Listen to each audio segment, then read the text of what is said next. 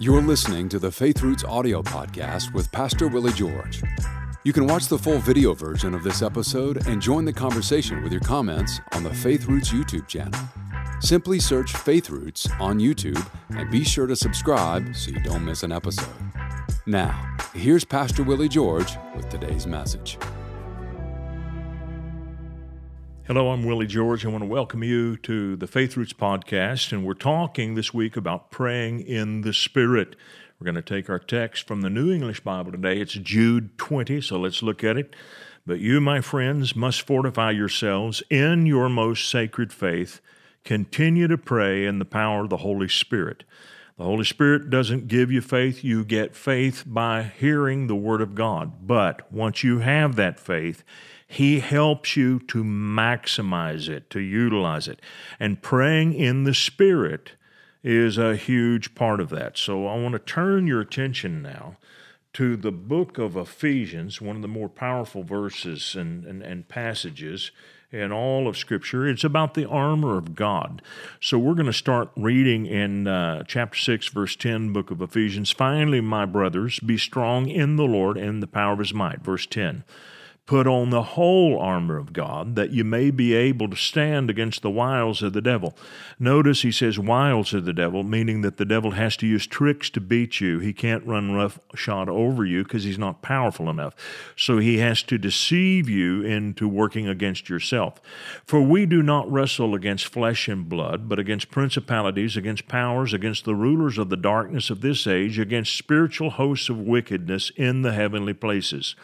Therefore, take up the whole armor of God. Pay attention, he's saying, to everything on this list, that you may be able to withstand in the evil day, and having done all to stand, stand therefore. Do you see that three times? Stand, stand, stand. That's how you beat the enemy.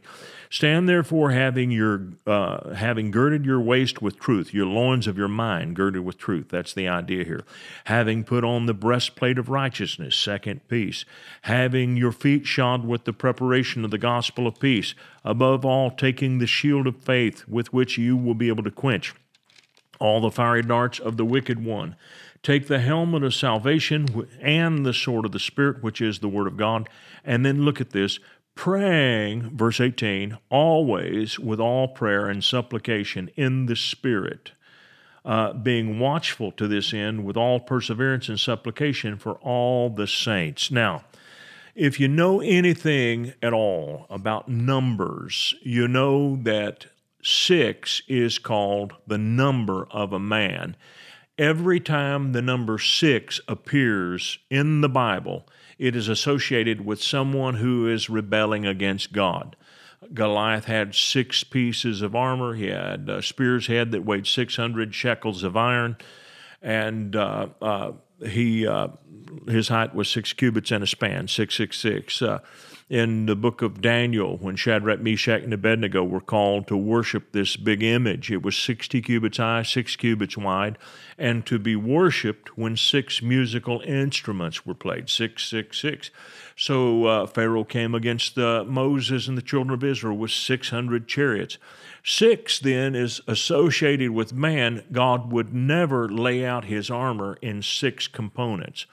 There is a 7th component of this armor. So let's go through it again. There's the helmet of salvation, top to bottom. There is the breastplate of righteousness, that's 2. Loins girt about with truth, that's 3. Feet shod with the preparation of the gospel of peace, that's 4. Shield of faith, that's 5. Sword of the Spirit, that's 6. There's something missing. God would never reveal His armor in 6 components. But what He does is He shows us here what the 7th is, and it's different from all the rest because there is not just one type of weapon here. There are many. And he says, praying with all prayer and supplication in the Spirit, meaning every kind of prayer that there is, always include praying in the Spirit with it. So what is he talking about? He's comparing prayer to the spear of the Roman soldier. And the Roman soldier didn't have one spear. He had several different kinds of spears. If he was a cavalry soldier, he had a lengthy spear that could be used to jab from horseback.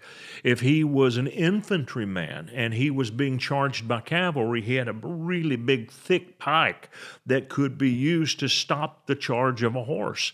If he was going to throw spears, he had another airborne javelin or aerodynamic javelin that was made to be thrown.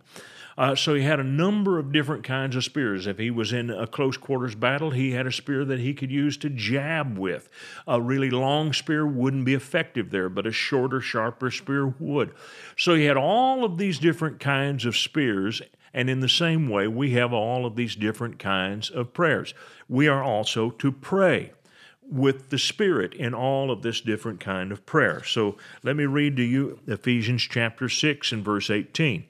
This is the Weiss translation. Praying at every season by means of the Spirit and maintaining a constant alertness in the same with every kind of unremitting care and supplication. Pay attention to this, for all the saints. Here's what Good Speech says. Use every kind of prayer and entreaty, and at every opportunity pray in the Spirit. Holman says this, pray at all times in the Spirit with every prayer and request, and stay alert in this with all perseverance and intercession for all the saints. Now, when you are praying for yourself and you have a lot of knowledge of a particular situation, you could possibly pray without praying in the Holy Spirit. Even then, though, there are things about your situation you don't know that the Holy Spirit does know. It would help you to pray in the Spirit along with your other forms of prayer. But especially when you are praying for other people, and that's what this is in Romans or in Ephesians 6 here. We're being told to pray for all the saints, especially when you're praying for them. It would be wise to pray in the Spirit because there are times when you don't know exactly what to pray for. Years ago, I was praying and had a burden to pray for one of our missionaries, so I started praying for Jack Harris, and he ministers all over India, Southeast Asia, Indonesia, and so forth. Malaysia, another place he's been and had great effect.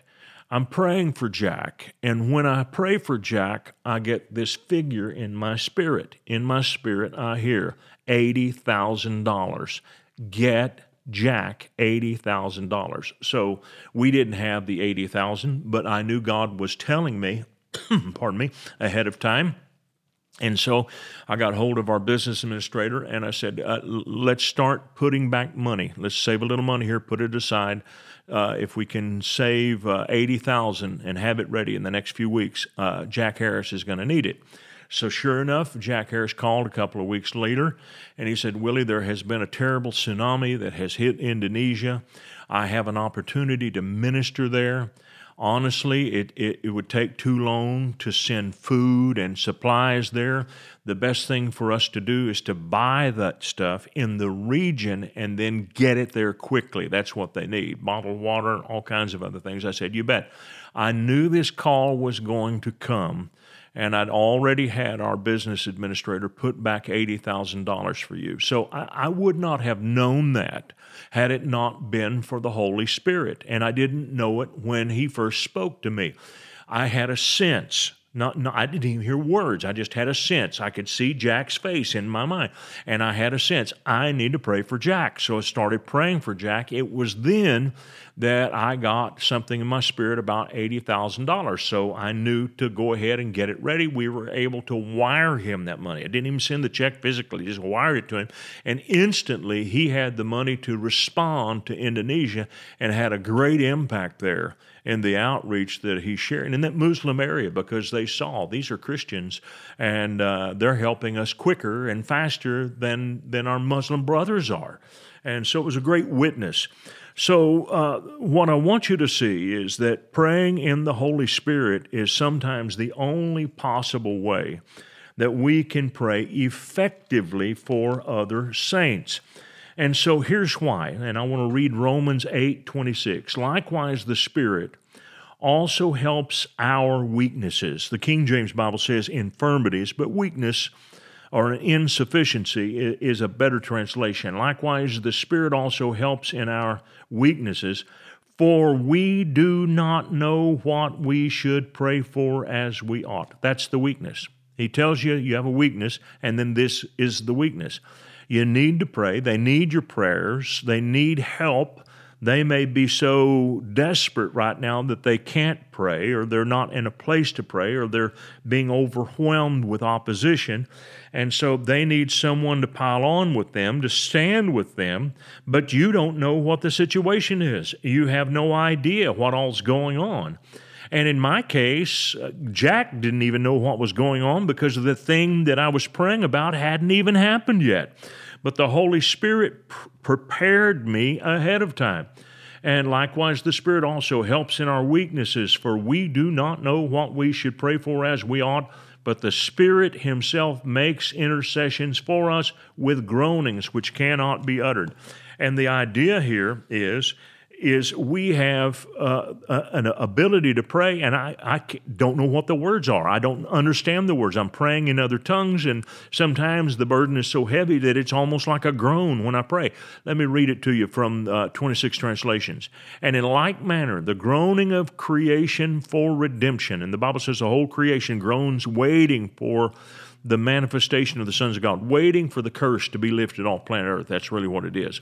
The Spirit of God not only maintains this hope within us, but helps us in our present limitations. In other words, He's not only going to help us at the end, but in our present distresses, we do not know what prayer to offer, nor how to offer it worthily as we ought, but through our inarticulate groans, the Spirit Himself is pleading for us.